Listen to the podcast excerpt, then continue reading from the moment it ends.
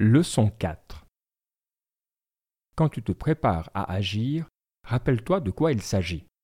Si tu vas te baigner, rappelle-toi ce qui arrive tous les jours au bain.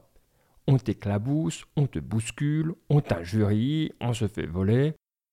Tu seras plus sûr dans tes actions si tu te dis Je veux me baigner, mais je veux aussi garder mon esprit dans un état à la hauteur de ses facultés. Fais de même pour toutes tes actions.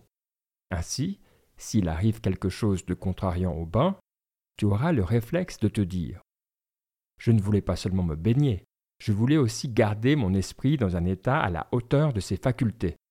Ce ne sera pas le cas si je me mets en colère à cause de ce qui m'arrive.